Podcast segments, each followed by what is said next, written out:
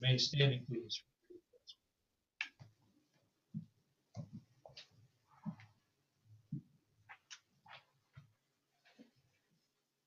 In your hymnals, I'm going to be looking at uh, page 706 of the Psalm 90, where it says, Lord, you have been our, our dwelling place throughout all generations.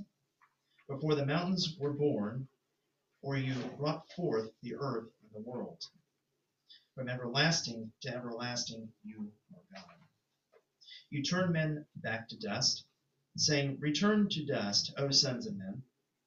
For a thousand years in your sight are like a day that has just gone by, or like a watch in the night. You have set our iniquities before you, our secret sins in the light of your presence. All our days pass away under your wrath. We finish our years with a moan. The length of our days is 70 years, or 80 if we have the strength.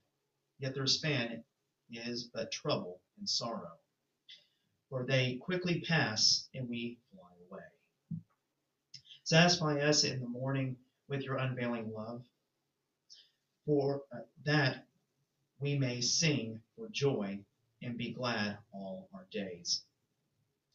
Make us glad for as many days as you have afflicted us, for as many years as we have seen trouble.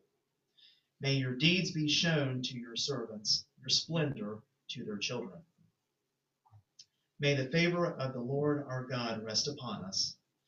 Establish the work of our hands for us. Yet, yes, we establish the work of.